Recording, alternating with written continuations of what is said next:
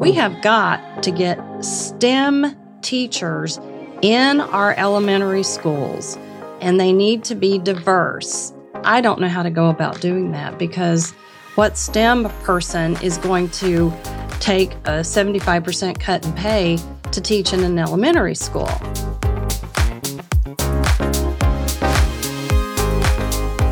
Science, technology, engineering, and math are all great careers, but they're also filled with additional barriers to entry for women, people of color, and other amazing members of our community who have been historically marginalized in STEM.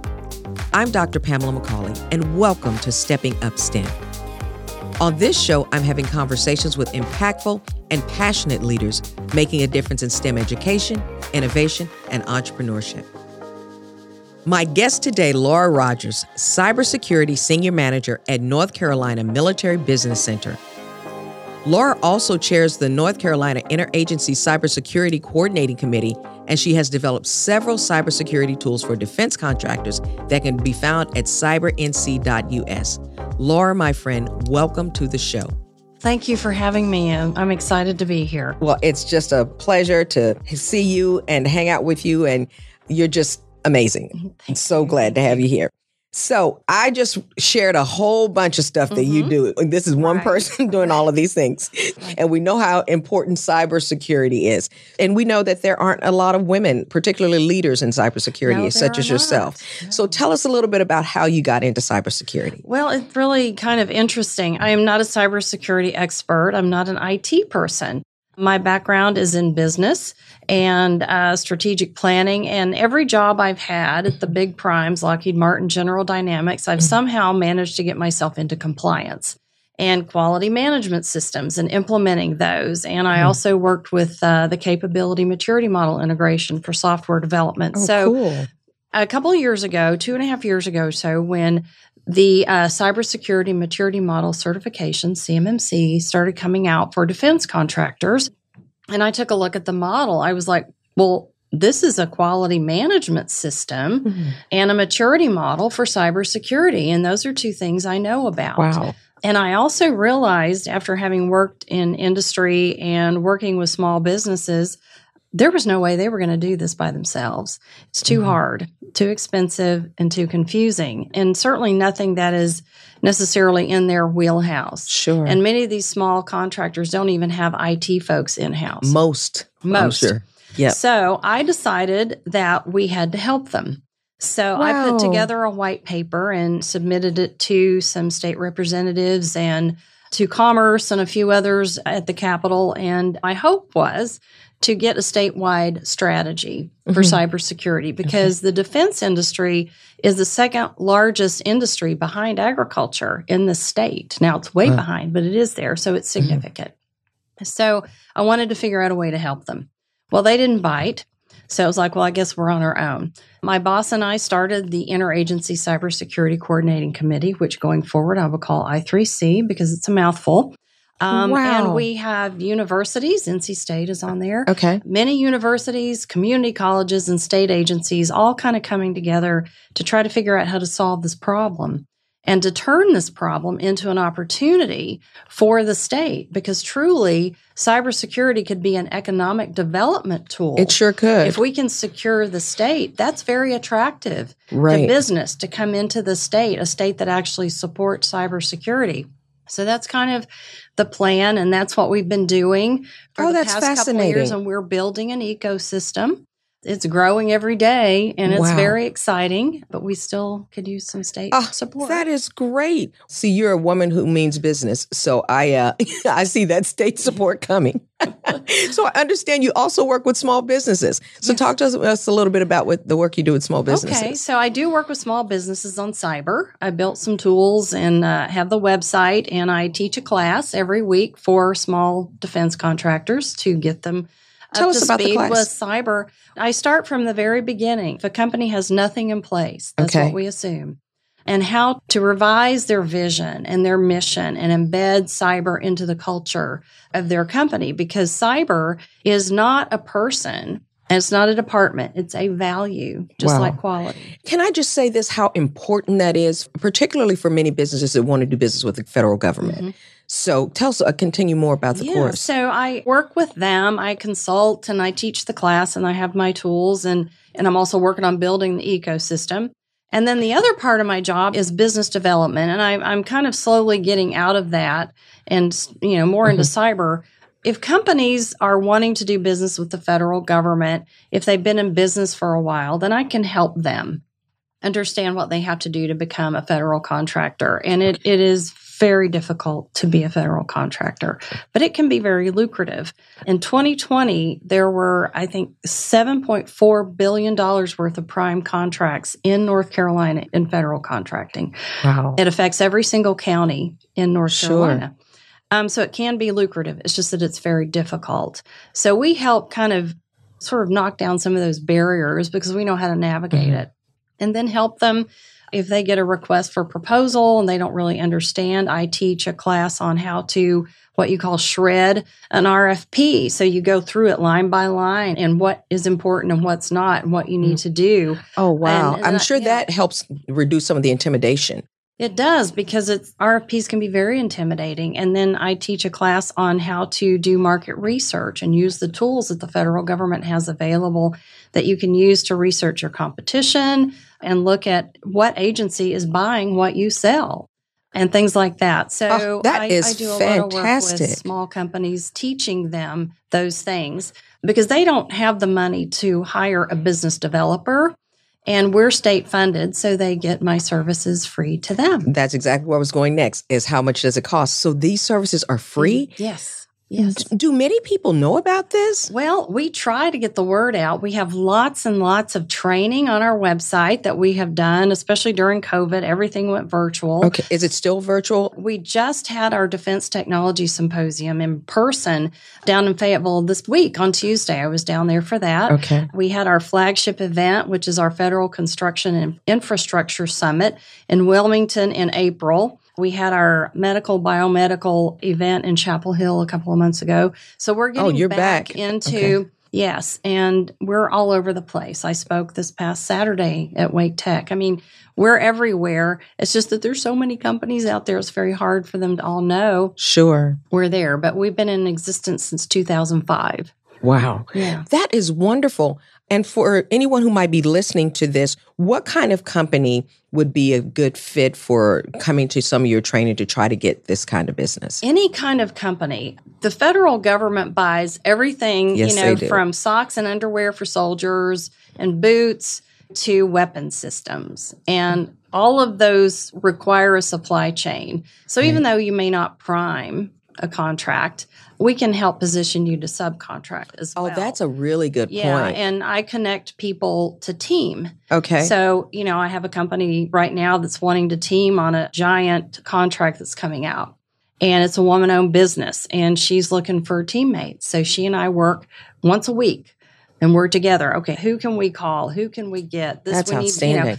Because she can't afford someone to do that kind of research and help her with that. That's a big deal. Mm-hmm. I mean, because I think there are a lot of businesses who might want to go after federal contracts, but there's the intimidation factor and thinking this is so big, I can never do it. Mm-hmm. But to have a resource like you to be able to sit down with them and talk to them and then identify partners. I mean, that's priceless. Well, it really, and we all have different capabilities on our team, and we're from the West all the way out to the coast. We're at a variety of different community colleges. I'm at Wake Tech, RTP campus, and we all have different capabilities, and we have people who are subject matter experts in different industries as well. Like I am cyber, we have medical and construction and textiles. Okay. You know, all that kind of thing. That is so neat. And before we finish today, I want to make sure that people know how to get in touch with you. So let's say someone listening wants to get started. How would they get started in the federal government? Yes. Well, for starters, they can't be a startup. The federal government will not, in general, do business with a startup because it's too high risk. Okay. Unless you are doing R&D for particularly the DOD, and they're funding you through a grant. Okay. and it's real niche type of a product or service that typically it's something that the warfighter needed yesterday. Okay. Those kind of things you can do as a startup. In general, everyone else needs to be in business for a few years. So the DOD has a warm fuzzy, the federal government has a warm fuzzy that you're going to stay in business and you know what you're doing. But the best thing to do if you want to be in the federal marketplace is to go to an organization called the GCAP, the Government Contracting Assistance Program, and just GCAP. So Government Contracting Assistance Program. And they will help get you, guide you through the basics. And we can too, but you have to get registered in the system for award management. Okay. There's a lot of regulation type things you have to look at first. So I recommend checking with them, but you can also check with us. Okay. If I have the time, I'll help a company that's just wanting to get in. If I don't, I typically refer them to the GCAP. But we generally work with companies kind of that are already in the space and help them build. Okay. It's so wonderful to hear about these resources because I run into folks all the time who are interested in federal contracting. I've done it for several years. But there really is that intimidation factor, yes. But there is so much help out there for him. So I want everyone to remember GCAP. Mm-hmm. And because if you can reach out to Laura, but also really think about that GCAP. Now, Laura, we had the most wonderful time when we first met on that panel. Yes, we did. This was a panel by North Carolina A&T State University. And so we were talking about diversity and many other things.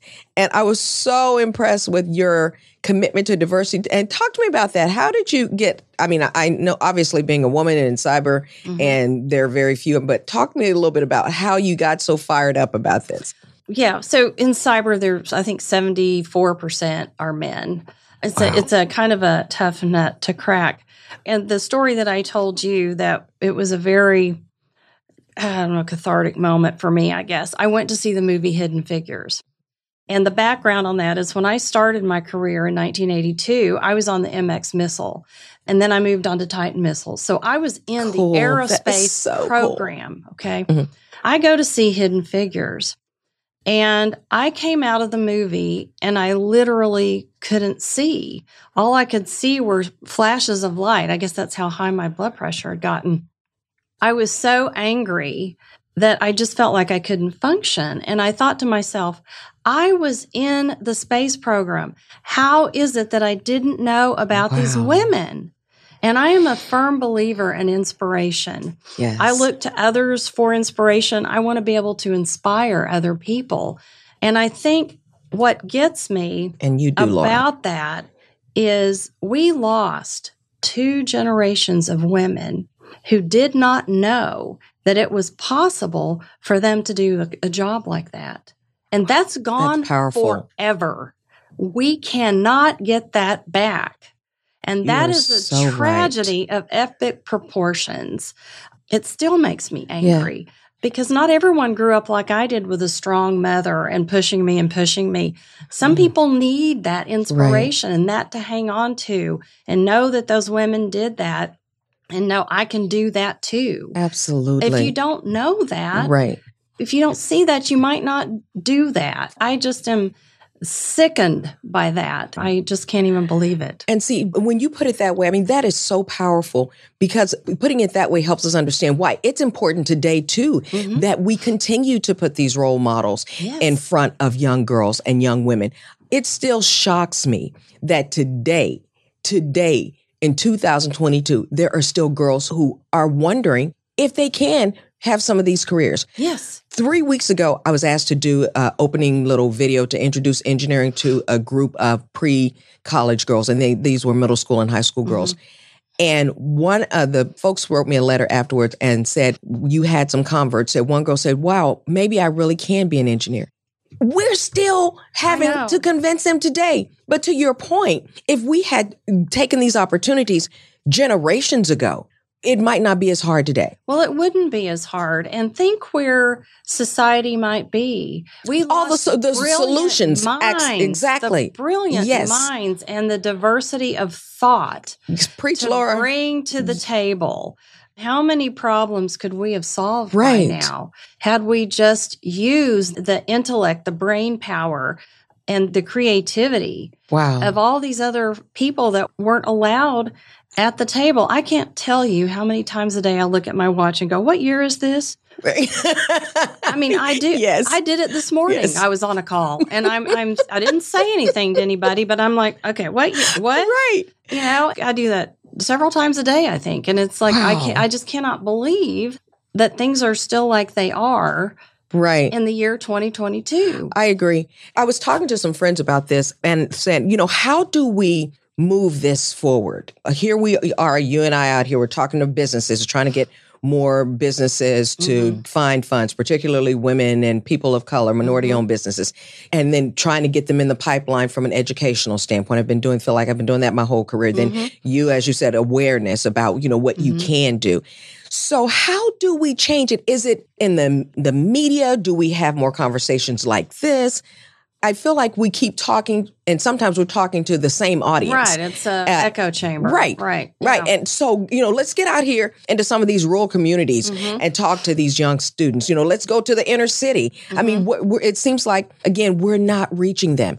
Right. But if we've got YouTube everywhere, do we need to put some more YouTube introduction to engineerings out, or more Hidden Figures? I mean, I'm so open for suggestions. Here is one of my suggestions, and this is a theory on my part, but I really believe that we have to start when these young girls and boys are in elementary school. And I'm not here to bash anybody, but if you look at who teaches elementary school, it's typically liberal arts majors. Now, a liberal arts major is not going to get goosebumps when they're teaching math and science to these young children. And I know this because I was there. I watched what happened with my kids, and they were fortunate to have a mother who pushed that. And again, I'm not bashing liberal arts. There's a place for that. But we have got to get STEM teachers in our elementary schools, and they need to be diverse so that, you know, because I remember when they brought people in for career day, it was all straight white guys, right? Nothing wrong with that. It's just that, you know, it didn't resonate with me, certainly.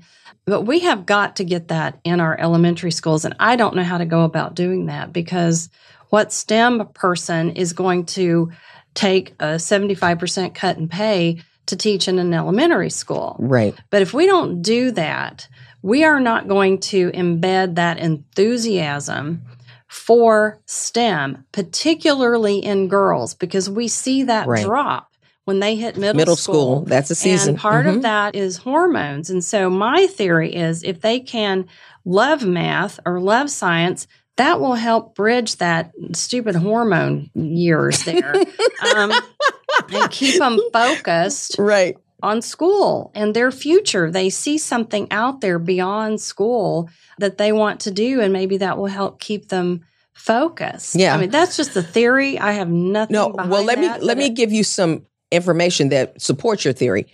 NSF, the National Science Foundation, has what is called RETs, or Research Experiences for Teachers. And it's designed to do just that, to get teachers engaged in STEM. And so elementary, middle school, high school. But to your point, if we can take some of these elementary school teachers and then introduce them to research and STEM and get them enthusiastic about it, they're going to teach it a completely different way. Yes, if they will be enthusiastic. But, but, you know, when I used to teach, I taught for 2 years in middle school, and I would literally get goosebumps teaching a math concept, and when I'd look out there and see the kids grasping it, or some science thing, and I know, isn't that such a cool feeling? All the time, it's like, "Oh, Ms. Rogers, you're such a nerd," and I'm like, "I know that, but I love it and I own it." You know, and I would get excited. I had this one young lady who didn't think she could do a thing, derive a formula for a trapezoid, and I handed her my phone. I said, "Call your parents and tell them you just derived a formula for a trapezoid." And they won't even know what a trapezoid is, maybe. But But imagine how much that meant for her. Yes. And what if we all were teaching like that? Right. You know, and that, to be so excited about deriving a formula, you know? Yes.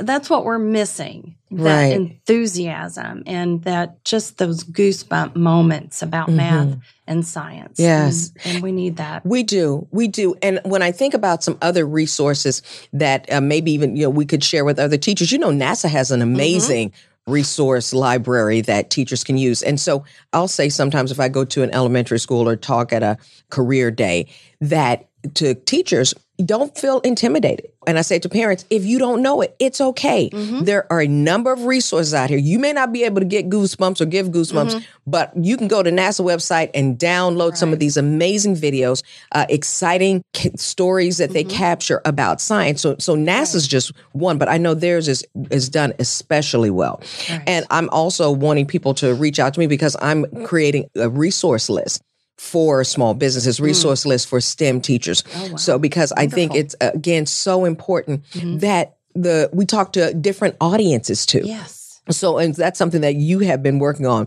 Now, you're doing so many things, Laura. What would you consider to be like one of the most important things that you're focused on now as it relates to either cybersecurity? I know you're doing work on your businesses and also a superstar for diversity and inclusion. So thank you for that. Thank you. My passion, because I'm a very patriotic person, is national security. And so that's where the cyber comes in. That's why I'm kind of doing what I'm doing, is to help defense contractors protect this information. And it's not classified, it's controlled, unclassified information. But when our adversaries get that, they can aggregate that data and find out what we're doing. Really? For example, China made an exact duplicate of our F-35 fighter jet with the design flaw in it. And so... No way! Yeah, and a lot of the information wasn't classified. It's controlled, unclassified, meaning it's very sensitive. So my philosophy when I talk to my defense contractors is, if China or Russia get your data, it's because they had to pry it out of your cold, dead hands. You have got right. to protect this data. And so that is a real passion for me. Do some of them not realize how important that is? Well, it's one of those things where you can't see it. You know how you can visualize someone breaking into your home, plundering your house, stealing your stuff, right? Well, for a lot of us, cyber is very abstract. And it's like, how are they getting in there? And I don't get it. And mm-hmm. and surely to goodness, my data can't be. I'm just one of hundreds of thousands of companies. Why would they be interested in my data? And it's very, very expensive. And so, a CEO is looking at competing priorities and doing some risk analysis and thinking, well, I may just have to risk that. But when it comes to defense contracting, you can't. There's a right. regulation there. Okay. And it says you have to protect this data, and here is how you have to do it. Here is the standard that you have to use. And unfortunately, the Department of Defense kind of kicked the can down the road for a very long time and didn't really hold defense contractors' feet to the fire. And when they didn't do that, the assumption on the part of the defense contractors was, well, the feds aren't really serious about this, so why should I be? And they weren't.